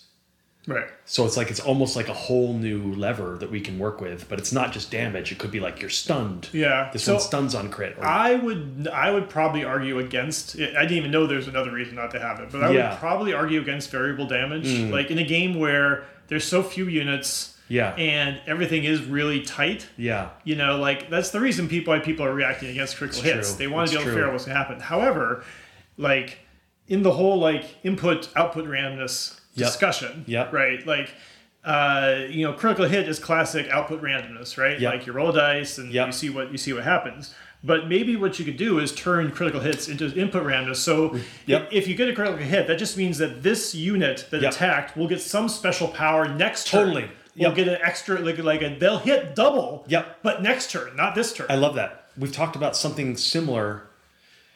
It's just I don't know how you theme it. Right? It's like if I crit, then I get plus one attack next turn. It means you're like super char you're charged or you're boosted. I think or it's you're, that's like the perfect reframe. Right. Roasted. yeah. Boosted. Yeah. I think that's. I mean, that fits the game perfectly, Yeah.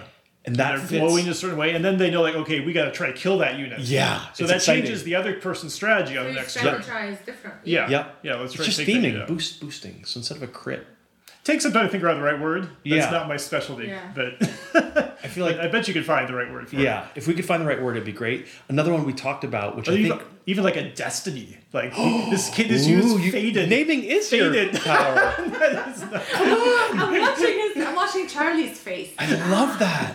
faded Or- to like have a great turn or whatever, like to do something. Or amazing. you could just also get plus accuracy next turn, which is like kind of a Can't a miss or huge deal. Yeah, can't miss. Next attack will hit, or next attack versus be- that unit. It could be different for different units. You oh know, like Yeah, that's so good. So that leads. Okay, well, actually, we had another variant on this, which is similar to what you just said, but it's when I hit the unit, they lose. They are like they lose accuracy on their next attack. right, sure, yeah, The only problem with that is we have a bunch of spellcaster units that don't have attacks. right, So it kind of maybe maybe we still do it anyways, but that one is basically perfect because it makes it harder for your opponent to play, and it is variable, but it's totally in their control. yeah, And that leads us to one of the rules that took us a very long time to figure out, which we finally just I believe is one hundred percent true for this game, which is that we need a one-turn telegraph on everything. okay. What does that mean exactly? Which means like so we had uh, we we have like some where we had have I don't know if we what the current state is right now, but um, units that have charge. So when you deploy a unit, normally they have summoning sickness like magic. You can't use them right away. But some units had charge because every other game does it, and because it's exciting, right? super exciting. But there's it's so frustrating to have a game about positioning where you know someone's going to do something and you can't stop it. It's Yeah. their turn. You literally can do nothing. You're helpless. So that along with well there's some ship assist ship powers which i'm sure we're going to talk about next. But those kind of led us to realizing that players didn't like the the out of nowhere something happens. It kind of violates the core promise of of a strategy game. Right. you know at least um, and that's what's really weird about this game is no one has really done i mean actually you you might know. Some has anyone done like a turn-based tactics game in multiplayer successfully like in a, like kind of a big way like not just like Right. you know 10% of the players play it multiplayer but like like a truly Yeah, big I way. mean, it's it's um, it's always been like, oh, they did a pretty good job attaching Exactly. this other single player Exactly. game. Like And, XCOM. Like I remember, did you ever play Duelyst? Yeah. So Yeah. Duelyst is the only one, and that's And the, it- yeah, and that's died. exactly the issue. And It like, died. I really liked that game. I thought they did a fantastic job. Yeah, it was and like, and I literally was like, hey, I was just thinking, you know, it was like total pandemic period. I was like, hey, I want to play some some games with my buds. What's a good digital game we can play? Yeah. Oh yeah, Duelyst. Duelyst. Let's get what? gone. It's yeah. gone. what? Yeah. Uh, and I, I there's a whole I know we have a whole business discussion about about the issues a game like that can face, but like, Right. um, but yeah, it's not it's not been super super successful. And why is that? Is it because of these reasons? Is it because I, I can't play a strategy game where so much randomness is there. I lose my mind. So- I'm like one of interesting. the people. You're one of those I've those been people. strategizing. Yeah, I'm strategizing. The whole point of a strategy is because if you follow this plan, you might guarantee you know a certain result, and then Yeah. whatever happens, and you're like, okay, I just I just can't continue with this game.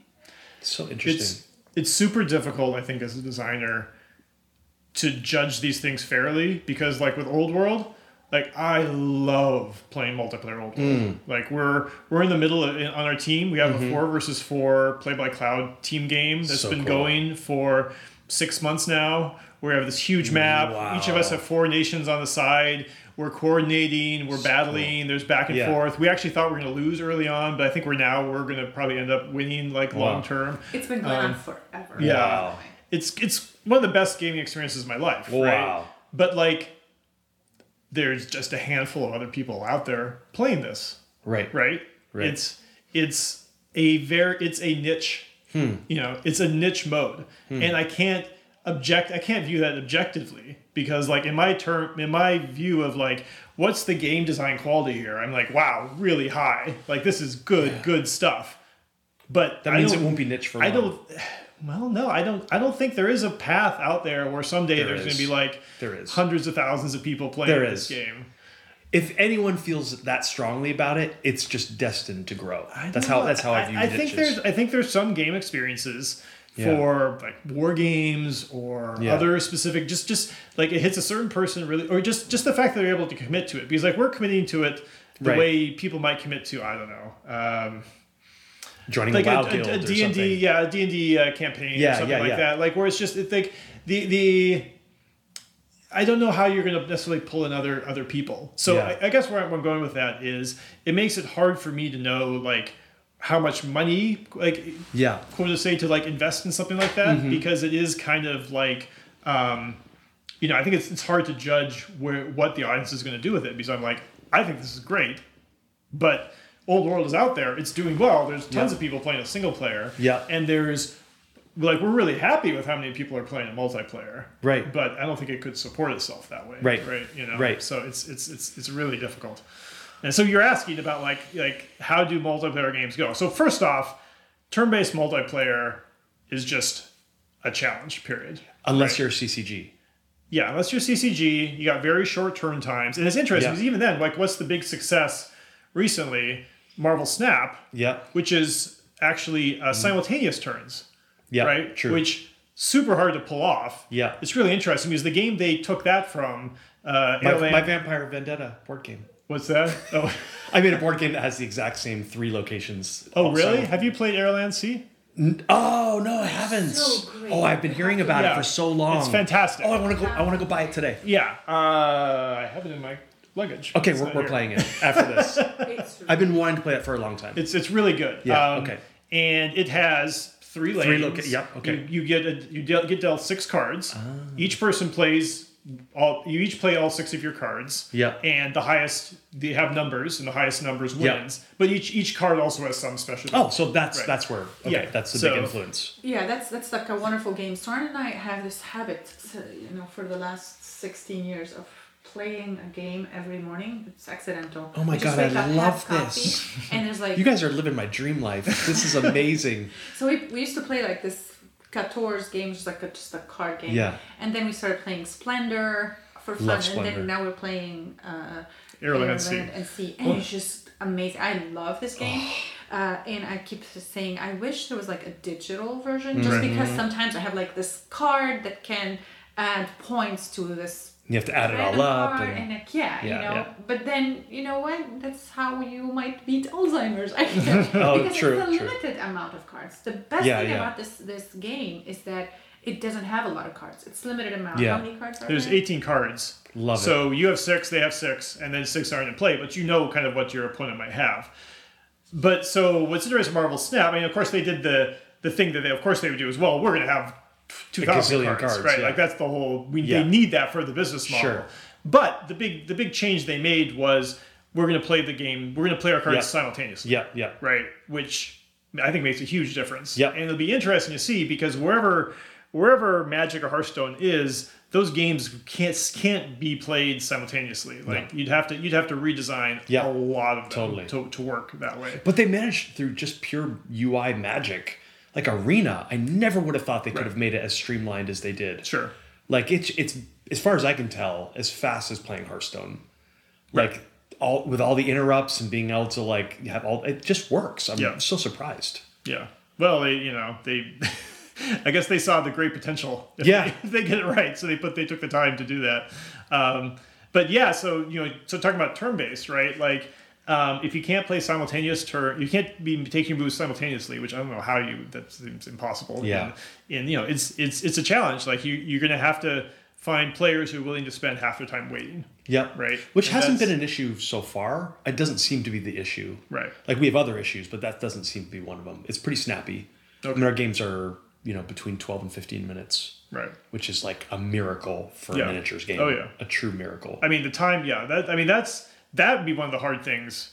Uh, it, that, yeah, I mean, so the actual time spent while playing these games that's like that must be a huge consideration for you guys, right? Like Yeah. you can't, you must have some black thick line of like we can't go beyond this. Yeah. So you probably have thought about game design ideas. Where like, Oh, well, we just can't do this because like it'll blow past the time. I mean, I don't know if it, I don't know if we ever verbalize it, but like, Well, I mean, the turn, the game time has always been like high on my mind Yeah. personally, but and it's varied throughout development.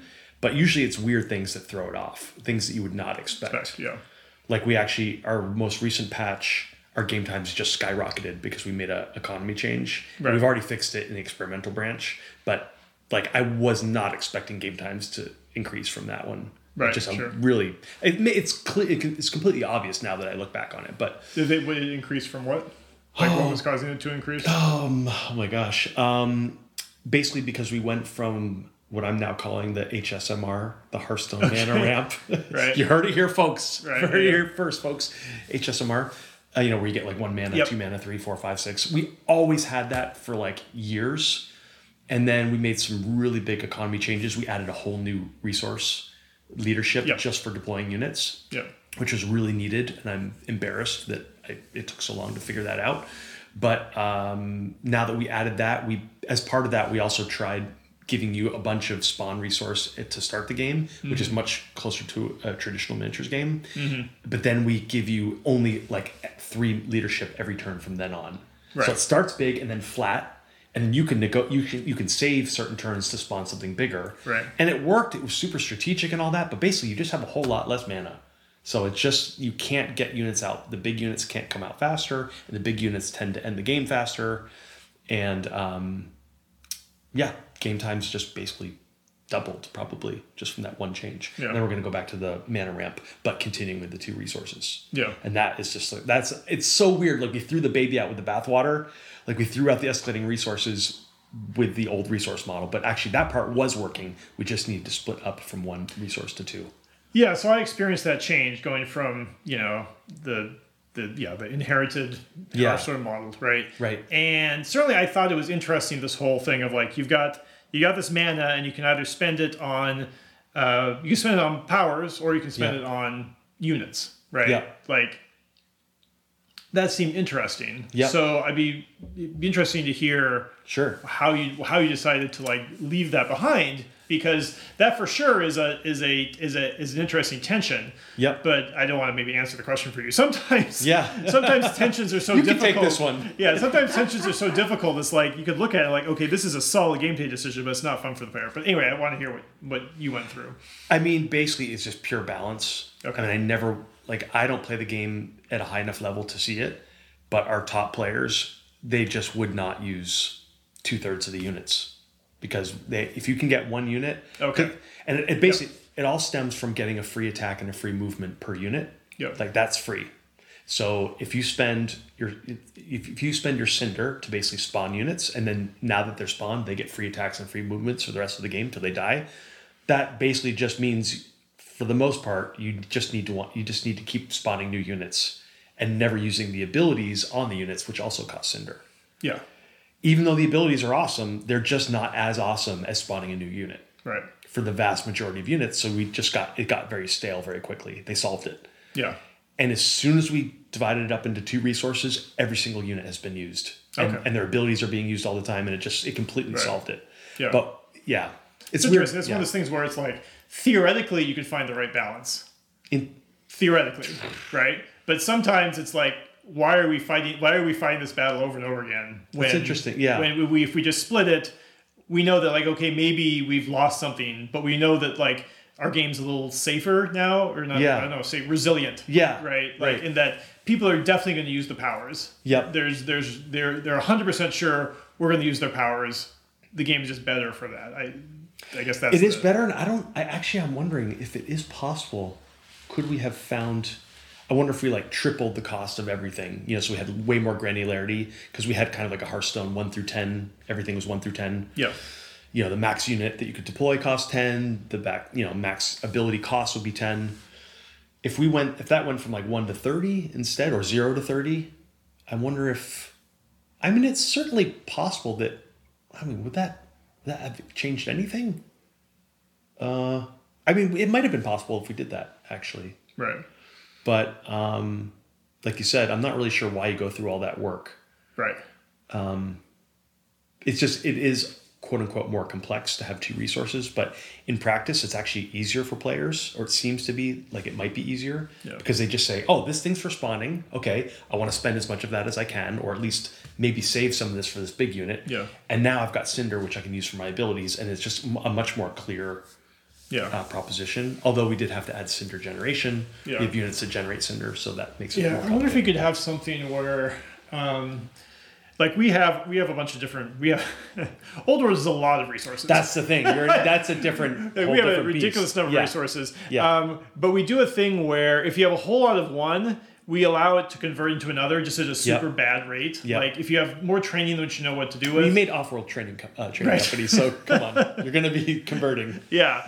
And so the, the the point is that like I could imagine you having a thing where you know you do actually allow people to convert Cinder into Yeah. leadership if Yeah. they if they wanted some if there was this one particular type of strategy of like okay Yeah. I want to go heavy heavier units and abilities but like the conversion is pretty bad. Yeah. Like then that's an easy dial to control where it's True. like okay you could spend five cinder for one leadership Yeah. right which is like normally you would never want to do that but Right. at least it's there It's there. like if you want to like you know We've talked about it. I think, yeah, it's so new that we're Yeah, kind sure. of don't Yeah, want to break the line yet. Yep. But like break the division. But we have talked about adding. It actually opens up some other fun strategies where you could allow, like basically gameplay skill. Like say say you hit three units in a like in a row or Yeah. three. There's one unit that can like attack units in a in a row. She's got a spear and just goes through all of them. So if you can manage to line up your opponent's units, possibly by moving them around or Yep. smart positioning, if you hit like three in a row, she could get like a one-time leadership bonus. Like you just got Yep. plus one leadership, Right.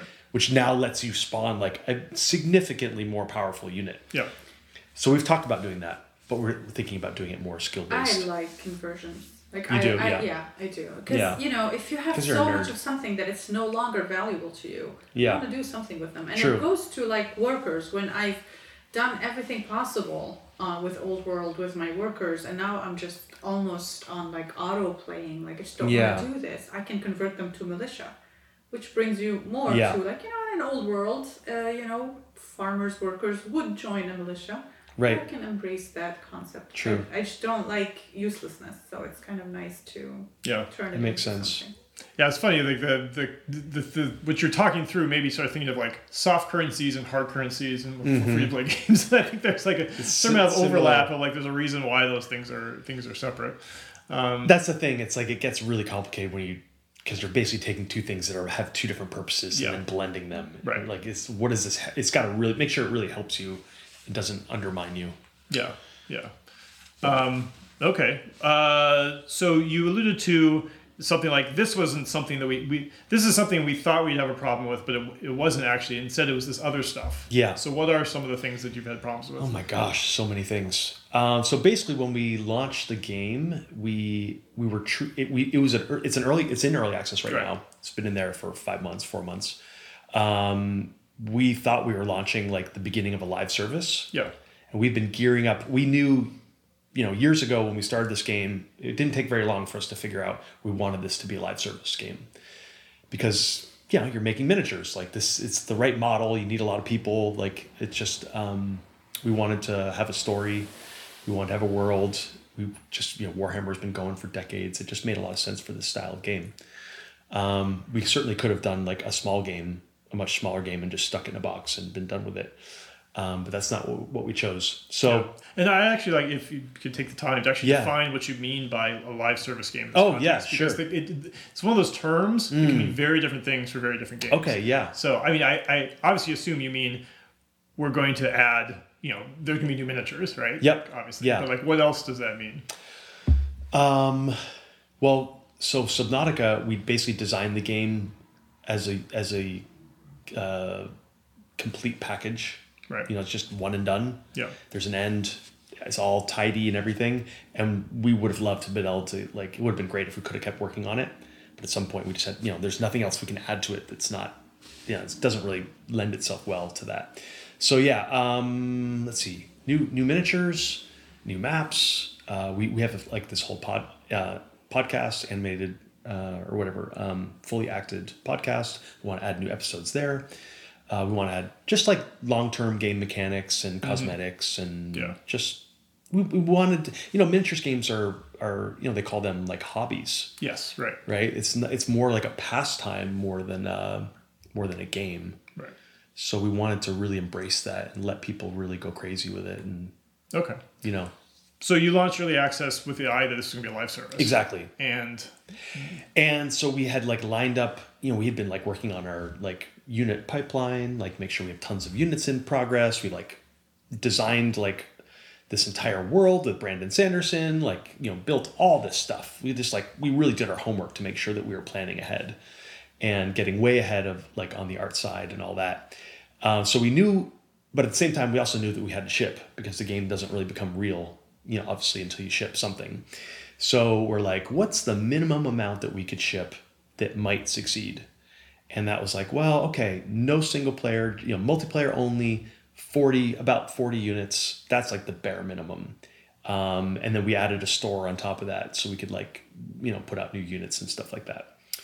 And so we made that plan worked really hard to finish that up released it and we knew we knew it was early access but at the same time we also wanted to like polish it up. So it was like not like your typical early access which is a little jankier. We actually like pretty much finished this one out um, and so there, we knew there wasn't going to be much there, but we thought that we'd now be on the track where we could just be cranking out, co- you know, unit content, uh, units and content. Um, what turned out to be the case was so basically it was early access on the surface, but like our like expectation of the whole thing is that we're launching a live service. That was like our own internal. Plus, we had just been bought by Krafton. Right. Krafton does they know how to operate games as a live service. PUBG is like the third biggest game or second biggest game in the world Right. They're this is like a huge advantage we have to be working with them. So we wanted to take advantage of that. Um, turned out that when we even though we we had had like a one like a, a one year maybe like 300 person friends and family group up till then where we're testing every single week sending out emails getting feedback fixing you know fixing things changing stuff. We've been iterating for a long time in semi-public. And so we had thought we had figured out all the issues but we basically had like made a few really big mistakes i mean it's hard to even call them mistakes because it's early access mm-hmm. like there's no way we could have known these things That's the point. Of really that's the point That's the whole point. but our expectation was so different That's where you should be making the mistakes. yeah. it is i just wish we had made them like a year ago i wish Well, we had better, launched You better than a couple years, earlier. couple years from now. oh so. it's true But i just wish i guess i wish we'd launched early access instead of our friends and family sure. That's Right. what i wish we had done Yeah. Um, anyways, it's in the past. So we realized that one of the only things that we that there that a friends and family thing cannot figure out for you that can find an issue is monetization. because they all got the game for free. Yeah, right. You know, like They're we're not gonna, gonna they're not going to complain about we're that. not gonna yeah. And then we put a store in, and players day one were like they spent thirty bucks on the game. They run the game, and they see five currencies on the menu Right. And there's like what is this crap? You're gonna you guys are gonna like victimize us and abuse us and gotchas and all this stuff and and we weren't and we even in the even in the game we it wasn't the case. Like if you played the game for like two hours you would have everything without spending a dime. But the expectation as soon as they saw that was you're gonna screw us over. Yeah. so we got like kind of reamed immediately, like in the Steam reviews. People were like really upset about that, which was totally baffling to me, because again, but I, now that I now that I look back on it, I can understand. Friends and family didn't have that expectation. They didn't even. We had put the store in last minute. Like the store had just finally come in pretty hot. Yeah. So that- I was just thrilled that we got the store in. I wasn't even thinking about the perception. Yeah. I mean, we probably had the currencies on the menu two weeks before we launched. Yeah. I mean, I mean, early on, store is just a feature, right? I thought so. Like, It's great. Comes the This is store. We're awesome. almost ready, and it's like It's gonna be all these new captains and skins. It's gonna be so awesome. Yeah. that is not how it was interpreted. so that was a big disappointment. Um, and then probably the other big one was that, um, yeah, like some of the game, some of the randomness in the game, and some of the has like a, definitely had a CCG influence. Uh, we've been talking a lot about Hearthstone today, and Yep. like that part was definitely in there. And there was this randomness where you basically you could choose your roster, choose you know choose what units you want to play with, make your list, and then you go play online, and you don't get all your units when you start. You have to basically reinforce, and they randomly Yeah. co- appear in your hand. So to me, like it, it worked in quotes and it, it prevented the meta from getting stale. This is one of many methods we've uh, tried and thrown away over the years to prevent the meta from getting stale. We, as, a, as an aside, Keyforge was a huge inspiration. If you Okay. played, you know, do you know about Keyforge? I know about Keyforge, yeah. So that game, you can't build your own decks. Right. It's a CCG, but not a CCG. It's a it's a collectible deck game. Yeah. You get a deck, you play with the deck. That's it. Right. And I love that format for so many reasons. And we tried that as well, again, to prevent a stale meta. Anyways, we ended up with this uh, randomness in there. And no one really said that they hated it, but I think it became clear over the next month or so that like we were violating a promise of miniatures Right. which is that you buy your miniatures. I mean, in tabletop, you buy your min. You know, you see your miniatures that you might want. You identify with one of the factions. You get really excited. I'm an orc player. I'm an Eldar player, or whatever. You spend way too much money to buy your set. You start painting them. You read all the rules. Then you play with them, and you can always play with them. So we had all that, except that you couldn't just actually play with them. You know, half the time you wanted to get a unit out, you couldn't. What was the what was the the uh, range here? Like how many units? You start someone- you eight eight in your roster back Uh-huh. then, and then you started with either three or four if you're first or second player.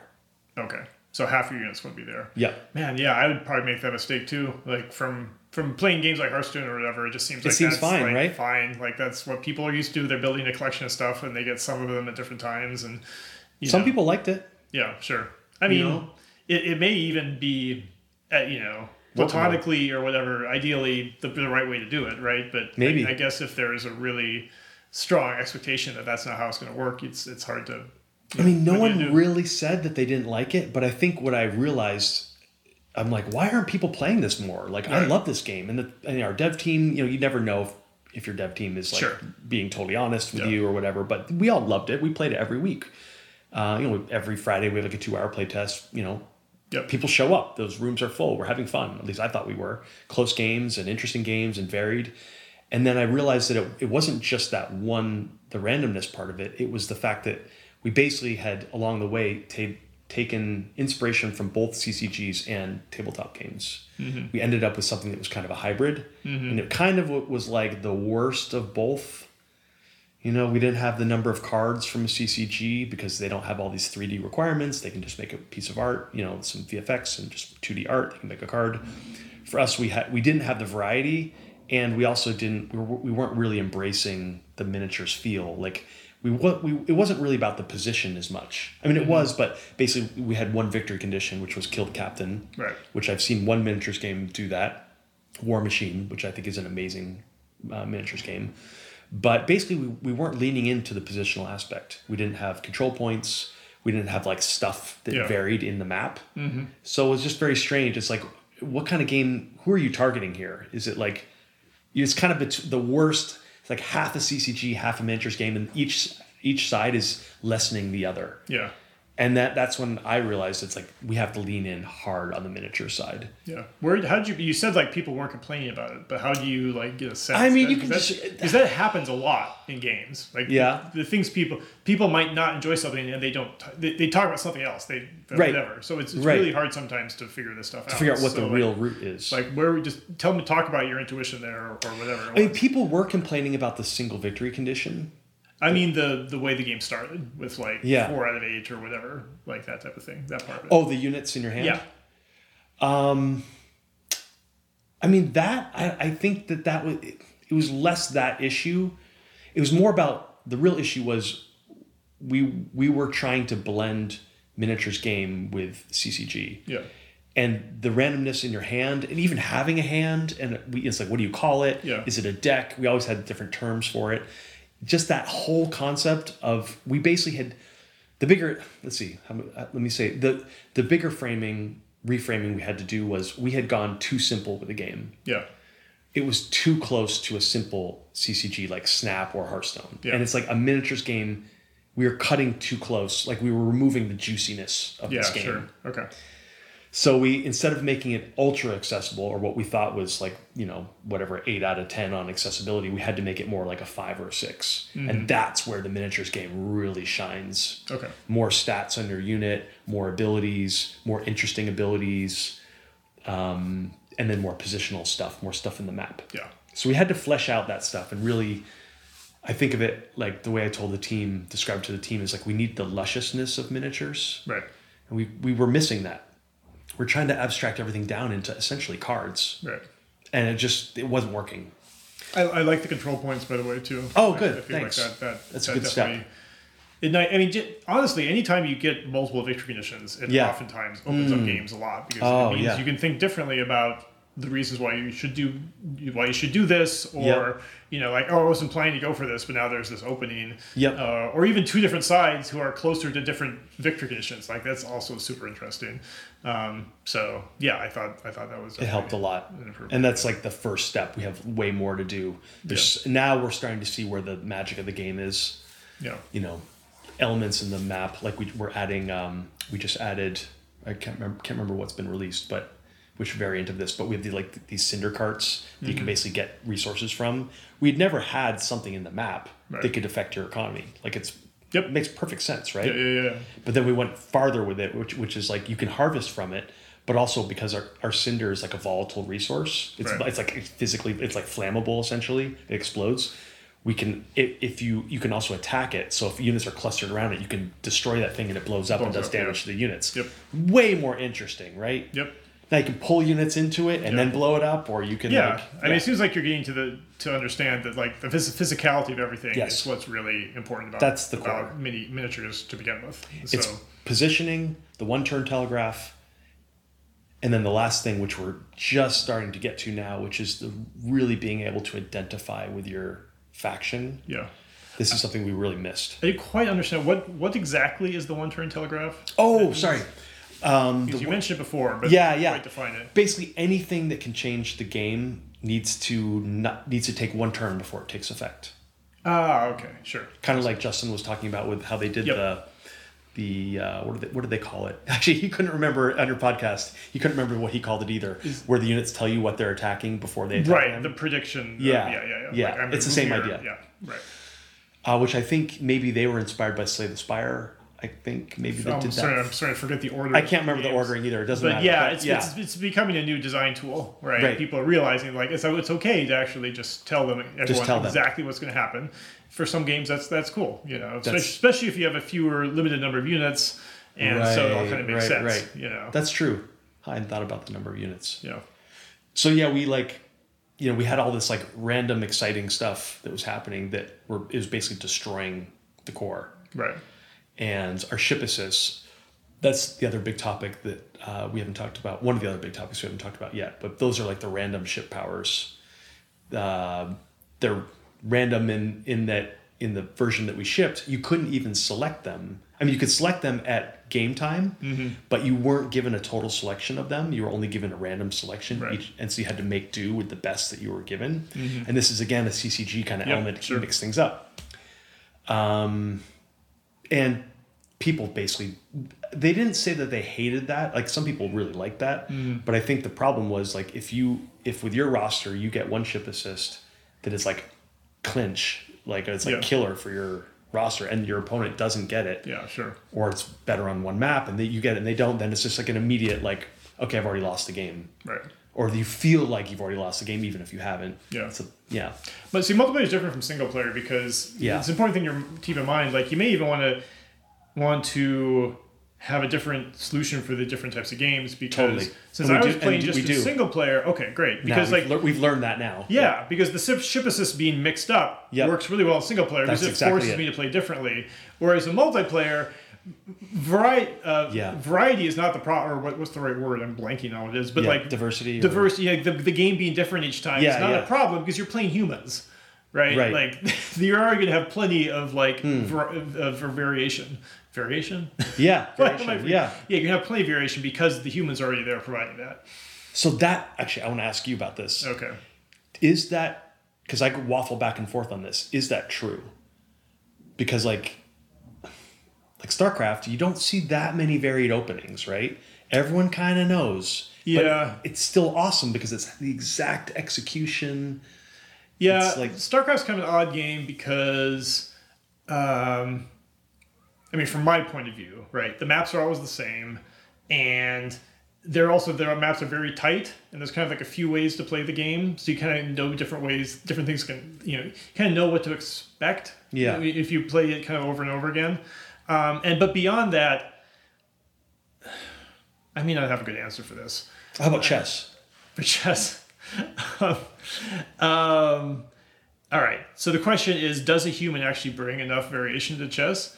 I mean, I think so, right? Like sometimes I think about chess. It's like, well, you also you start with like the exact same pieces in the exact same positions. Like, how does this game actually have variety? Right. Because you figure, like, I remember as a kid, I would usually Yeah. like copy my dad's moves, you know, kind of as far as I could go, right? Right. And um, you know, it seems like there's only so many options, but it's just one of these things that, like, over time, chaos takes over, and Yeah. um, things like go off in, in wild directions. And I, I think that happens with StarCraft too. I mean, yeah, I think humans humans bring like you know humans bring an amazing amount of variety to a game. Like not just the stuff they do well, but but screwing up and like making the wrong Right. choice and looking Right, at, right. looking at the wrong part of the map, right? You know, Right. which is never an issue for the, the AI. Mean, the AI has other issues, but those issues are unfortunately kind of predictable, right? Hmm. So I guess yeah. I'm. I know that that's true. I guess like the, like a lot of the lessons from a lot of the things that you've been bringing up uh, are tools that people use to mix up single player games. Which uh, yeah, I, I think Ah, you just you don't necessarily need to do in That's multiplayer. Now, of course. You know, CCGs are CCGs are built around that, right? True. Like that's that's kind of like the whole the whole concept. So it still it still could be useful, but I don't. It's it's not necessary. Right? Yeah. Depending upon what your game is trying to achieve, right? I guess I so I agree. I definitely agree. It's not necessary. The, my only question, my doubt is still is like, is your game going to be better if you still can like basically not have a stale meta, or basically anything anything you do to prevent the meta from being stale is basically hurting your game, and no one actually cares enough anyways because skill finding the meta and then actually executing it at that high level, especially I and it's going to be tweaking a little bit. You know, someone put one different card in their like whatever hunter priest deck or whatever. It's like they they mixed it up this tournament because they did one variation, but that's actually significant at that level. Right. So Right, I mean, that's- should I- we strive to still funny, add variation even though we don't have to have it? Yeah, it's funny. I was just listening to a podcast where Richard Garfield was talking about this issue. Yeah. Where you know he was saying like early on when he made Magic, um, you know he he thought he thought he was making a game that would have infinite variety, right? That like Yep. every time you play, you'd be facing a new deck, Yep. and everyone's doing things differently. Yep. And you're just going to have this a thousand flowers are going to bloom and Yep. whatever. And instead, you ended up with like five decks because Right. everyone's copying each other's decks and like. Yep. Or, and, 'Cause you we're know, everyone optimizing knows, everyone's optimizing. People are optimizing the fun out of the game, right? And like um, the uh, that's why he made KeyForge, Yep. right? You Yep. know, and now SolForge, right? Yep. Like that's why he made Yeah, those yeah. games of like, well, you know, we're gonna we're gonna enforce the variety at Yep. the deck level, right? So it's it's a really tricky subject, but It for is. sure, play humans bring variation to the game. It's kind of like a question of like, are you putting players in a position where they're kind of forced to do things the same way as everyone else? And when you don't, I don't know how the units necessarily get because I did, I don't know how the units get chosen in multiplayer. Right. But if you, choo- only you choose them. right, you choose, but you choose eight from like a hundred and Now, yeah. Well, we- right how- now, however many it is. we now you choose ten out of forty. You're right, ten out of forty, Yeah. right? Like, like that's those are already pretty significant decisions. Yeah. And also beyond that, I think that there's probably, I think there's more weight in the actual gameplay itself of Moonbreaker. Yes. As opposed to the, the Bingo. gameplay and magic. This is something that I didn't realize before. Right. There's more. Because- there's more meat there, right? And so that it's okay, e- even if people bring the same, like Yeah. in chess, obviously you're bringing the exact same units. Yeah. It's not necessarily horrible if people are bringing in the Yes. same type of units. It's something to pay attention to. Yes. But it's not the end. The piloting skill in a miniatures game is so much bigger than or it's hard for me to say that. There's a lot of pilot, piloting skill in magic as well like you know because you don't you're dealing with randomness and all this stuff but there there's so much more wiggle room. And like you said like you could you could be playing with the exact same list as someone else in a miniatures game. Well i would say in moonbreaker most miniatures games i think is a little bit less so because virtually all other miniatures games deploy all their units at the game start. Right. Yeah. this is another giant difference that we have compared to every other ga- every other miniatures game, and we refuse to go try that. There's so many problems with that model that, um, anyways, how you actually play your units. I mean, you're basically you're making deployment choices throughout the game Yeah. constantly, and how you deploy units and how you move units affects how you can deploy and move units. Yeah. So it's like this like you know, explosive problem because wherever your captain goes, it changes where you can spawn units. You can spawn them around them, and the units you spawn changes the changes the resources. So what units that you can? I mean, it doesn't change what you can spawn, but it does change uh, the cinder that you're generating, which uses their abilities and which yeah, whatever. Um, all that to say that I, you're right, and it took us a long time to realize that we don't actually need the variants that Keyforge forces upon you because you can you basically have wiggle room as you play. Yeah. Tons and tons of wiggle room. Yeah. Cool. So yeah, I'm I still don't know whether we should have more variance in the game or not, but I guess I if all those if all those other games can do it, you know, if chess can be successful after all this time uh, and StarCraft and all these other things, we're probably going to be fine. We don't need to like inject more Yeah. Yeah. And save it for single player, which is exactly what we're doing with the assists. And actually, can I talk about the assists for a second? Sure. We have these really big powers like disruption beam. You move units like just like aim at a circle from the sky, mm-hmm. like you know, no one turn telegraph. Just click here, Yeah. and it's a hidden ability. So it's it, it's hidden until you use it. Once you use it, then you know what you're up against. But so there's a little bit of surprise there and um, basically players just like kept complaining about that like our you know our, our most hardcore players. And at first i'm like yeah yeah hardcore players are always going to complain about randomness. I just. I, you're always going to optimize the game to get to more and more skill. But um, basically the only way we're ever going to make everyone happy is to basically just keep reducing the power on those. And we kept like now we make them visible. Now we make them cost resources. Now we make them less powerful and okay now we make sure everyone can always choose all of them every game it's like we just kept going and it's like at some point it's just Yeah. like they need to be removed don't Yeah. they Right. and as soon as we remove them, again, it's, you, there should be a rule, right? Yeah, If you iterate too much on something, you go back and forth, and you're not Right, making right. any progress. Just how about Someone, delete it? someone, the, someone comes in and like forces you to take them out of the game. Just remove them. Yeah, I'll just disable them for a moment and then forget about them. Yeah. But this one, this one I did on purpose. We disabled them, and I realized it was because someone made a comment, which was if you took a really powerful ship assist, like we had one called Orbital Strike, Mm-hmm. and it just literally just rains death down in a circle, like it's just power, just direct damage to an area. Super fun for you to use it, less fun for someone to use it against you. Can be very annoying. But um, if we put Orbital Strike on a unit, Mm-hmm. and that unit can use that every single turn, that works. Right. Because you have to spawn the unit in first. They have summoning sickness. You now your opponent has a turn They to know deal they're with there. it. Yeah. Now it's your turn. Now you have to position them, and it's you know Yep. it's not anywhere on the map. It's near that unit.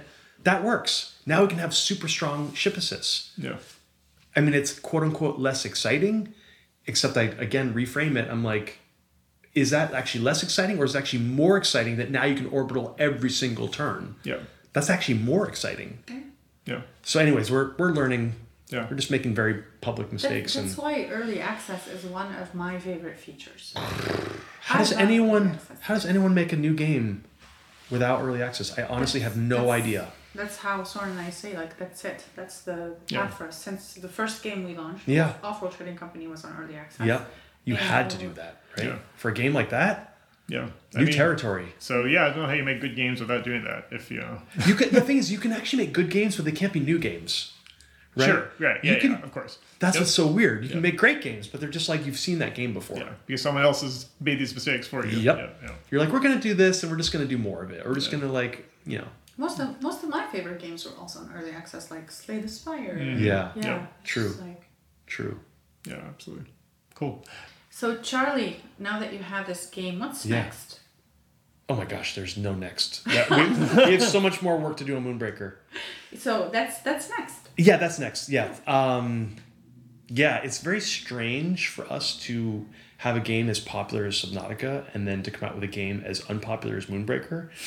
So, but we're like, we can see it now, right? We can see what's working, what's not. And so, you know, I just wish we had, I wish we had like tempered our expectations a little bit more because we Sure. were really expecting it to just be amazing out of the gate. So we're gonna, we've got you know, we're adding single player to it. We're fixing all these ship assists, all this economy stuff we talked about. We're like fleshing out the captains, have a lot more content. So I think that's I'm really excited about that. Um, it has been emotionally a bit difficult because you know, like past few months, it's like, "Oh, are we ever going to make any progress? Like, is this like, is there a reason people have not done, not made a digital miniatures game? Yeah.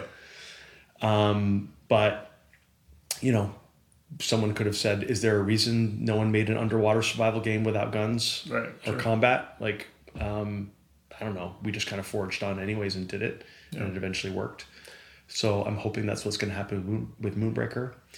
Um, What's the time frame? Like, how much time do you think that's gonna take? I have no idea. I mean, Subnautica took it took about four or five months before we started to see the game start to grow. So we're kind of at that period now. We're starting to see some growth, but um, I think what we're really missing right now that's killing us is single player. So um, I have some like like pretty exciting, or I should say, we have some exciting plans about single player. They're, that's actually really crazy what we're doing. I'm really excited about it. And I think most people are, if they buy a strategy game, they're not thinking that they can't play single player. Like you know this, right? Right. Sure. So I think that's a huge miss. I mean, it's not even a miss. Like we always knew we wanted it. Yeah. We've been working on it for a long time. Yeah. We just didn't have it finished. Yeah, well, there's a lot you can do with it because because no one also no one has made a single player miniatures game, right? And so Oh my gosh, there's that's a good true. opportunity there too, and which is uh, it seems Wait, like it's what? a different separate problem, right? But, no one has made a single player miniatures game. That's true. Oh my gosh. what the hell? I didn't even think about that. Yeah, It's gonna be the teaser of The world's first single player miniatures game in a few more months. wow. Okay, that's really weird. yeah, because this is like an archetype. Like even even gamers who don't play miniatures, they know what miniatures are. They've seen it. They know they're popular. So Yeah. like So you have so this much isn't- freedom this with isn't that, crazy. actually. True. You can just do whatever doing- you want. We're doing such crazy stuff. It's like a totally new model for single player. I'm can't, I can't wait to Don't launch try it, it. to family and friends first. No, we're gonna launch it in early access and then iterate on it like crazy. Yeah, yeah. It's um, that's interesting. Yeah. So I don't know. It's just Moonbreaker, Moonbreaker, Moonbreaker. You know. I mean, we're, we're working on another Subnautica as well, but I'm not really working on that. I'm like, I might give feedback and kind of say, hey, maybe you guys might want to think about doing this. But they're like off on their own, going crazy with this. So. Well, I can um, tell your mind is still right in the middle of it. So Oh, it is. You know, that's- it is. I'm obsessed. That's good. Yeah, know? yeah, it is good. You know, like enjoy the process. It's it's it's it obviously would be more enjoyable if everyone was just like this game's amazing from the very oh, beginning. Oh, I wish. But this is this is the life of a game designer. So that's the thing you have you always hear about people who you know like i don't know like someone who's had a huge success who then really has str- they struggle with the next game right the sophomore syndrome and you know i guess i always just assumed that every game would be bigger than the last you know i never really thought about it but i don't know that was kind of the trend is Natural Selection 1 the mod Natural Selection 2 the game subnautica and then moonbreaker we're like we went up and now we're going down or maybe we're not maybe it'll just just like Subnautica is a huge game. I mean, it seems Yeah. like I know you've already kind of have an understanding of this, but like Yeah. you shouldn't expect to have another Subnautica period. ever because I guess that's true. most most designers will never have that. I guess that's true. right? That's just so you know is awesome, and now Yeah. you can make lots of other cool games. Yeah. but like, like when when Sid finished Civ, remember he made CPU Bach, which is not really even a game. True. Like there was zero chance. True. Not like one percent chance. There was True. zero chance that it was going to compare it to Civilization, right? Yeah. And you can tell he did that intentionally because he's like, Yeah. how am I supposed to follow, Follow that up. right? And so, yeah, I think when when when designers have a big success, like they they need to remember that and that you know life life will continue. It's awesome you had it, but but don't don't don't try to follow some trajectory because yeah, you'll go crazy. But you should be able to learn more from each game, and these are like long games, years of essentially R and D and Yep. down in the trenches, making stuff, learning stuff.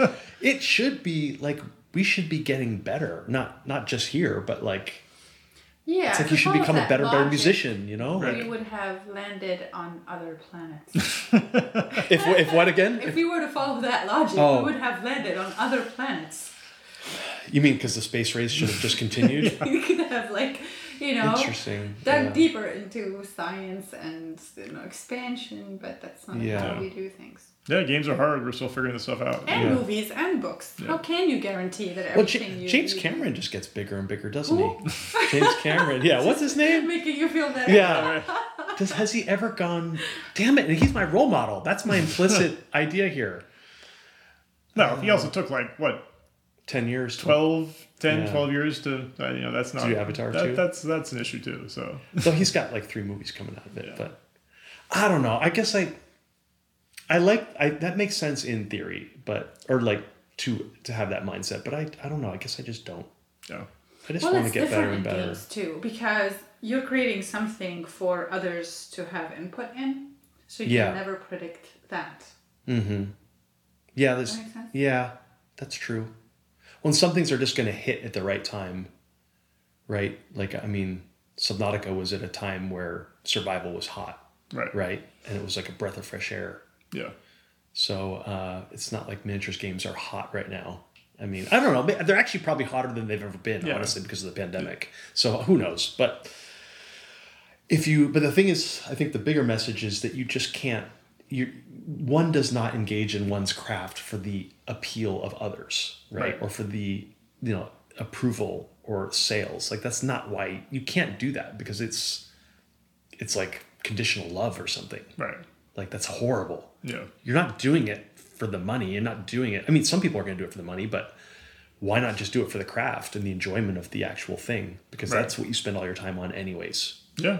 So think of all the games that got way more popular after being released, like Among Us. Oh, Among Us is that Right, crazy sure. example, It's- right? Yeah. It took it took years for that game to strike. Isn't that crazy? Yeah. Rocket League is the other big example, but of course they made some some significant tweaks there. Yeah. But yeah, it's similar. You know. Yeah, I guess Sure. so. It's so interesting. yeah. Yeah. so I don't know. I guess I just have to think about those two, and then but also just like get back to work. You're 'cause- going to be the first game of miniature on single player. See, that's there important. you go. That's important. Well, I mean, I hope more than ten thousand people or whatever. I don't know, some tiny number play. yeah, but what you, you really just need to figure out though.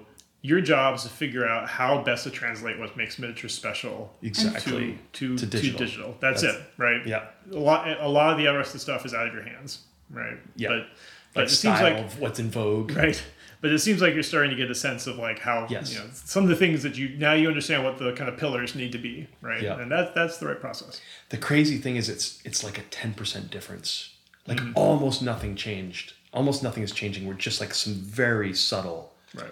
Like the amount of work involved in making these changes is so small. It's weird. Like it's it's it's amazing how a single rule like reinforcing a unit randomly out of your hand, out of your Mm-hmm. deck into your hand, that's like a tiny thing. We we implement implement that in a day, right?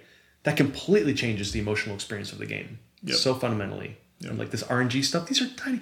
I removed RNG. It's a single number. Sure. One number goes from ten to zero. Yep. Like it's like completely changes everything. It's so weird. I don't know. It's uh Yep. reminds me of how fragile. Well, I think it's how fragile strategy games are. Survival games are not this fragile. Yeah. Everyone can just throw their own stuff in there. Oh, we're gonna mix this up here. I've got this idea for this cool tool. Cool, throw it in. Yeah. Yeah. You know, I know, easy, I've- I've- relatively easy. I, I've seen some. I've people have argued to me about you know like the update you know the update model and they often would bring up some Subnautica of like Right. look how they did their you know they did these big updates they kept Yep. throwing new stuff into the game Yep. and like I can't just keep throwing new stuff into my strategy game um Because like, it uh, affects everything else. uh, yeah, yeah, exactly. Yeah. Miniatures are a little different because you can add new miniatures. That's- right? like, that's that's, our key. awesome. Like that that's that's Yeah. that's a great a great plan. And we can add new stuff in the maps. Yeah. So that can only be in certain maps, but but we're still iterating on the core rules, right? What And what that's- do DLCs look like for miniature? Like, do you add like nations? Do you do like we have bestiaries? we, we have new uh, we call them cultures, but they're essentially factions. So we have like six new ones coming that are Right. like totally different. And so it's basic content. okay. Yep. But their rules are like they're so different that we hope that they scratch a different itch. Yep. Because like I totally thought of the you know like the bestiaries Yep. like things like oh that'd be great. You have like a whole class of genies and Right. those monsters who do all sorts of things and Yeah, that's basically what we're doing. Here's a giant creature update. You know, here's these here's a new race of people that come from this different moon. They're totally different. Yeah. Do you know about the bestiary? Like the, Which the be- which- which creatures, bestiary? creatures of the of the past that have like stories attached to them, like ghouls where they come from. Oh, and yeah. Uh-huh. and, like they have like specific set of powers and stuff like that. So I mean, I guess Magic does that all the time, right? They're like, here's our vampire update, Right. Or Yep. vampire set. Yeah, Yep. that's I have to play magic, I guess. Just- Oh, you absolutely do. we we all have to play more Magic. Yep. Oh my god. Cool. Well, thank you so All much. right. It's super fun. Yeah, this was this was really good discussion. That's So great. Glad we got a Always chance to follow up. Yeah, so fun. And I wanted to just bring it back to that. Yeah. Like, I don't want to just be all roses, right? Like, yeah. No, it's it's Last podcast was roses. This one's not roses. It's- that's important for people to know. It's not. It's not all ups and downs. That's it's not true. all ups, right? There's gonna It's be downs. true. We're gonna have this. yeah. Yeah, this right here. This is Good. Go for it. Go for it. I, I'm in. Cool. And I hope next year.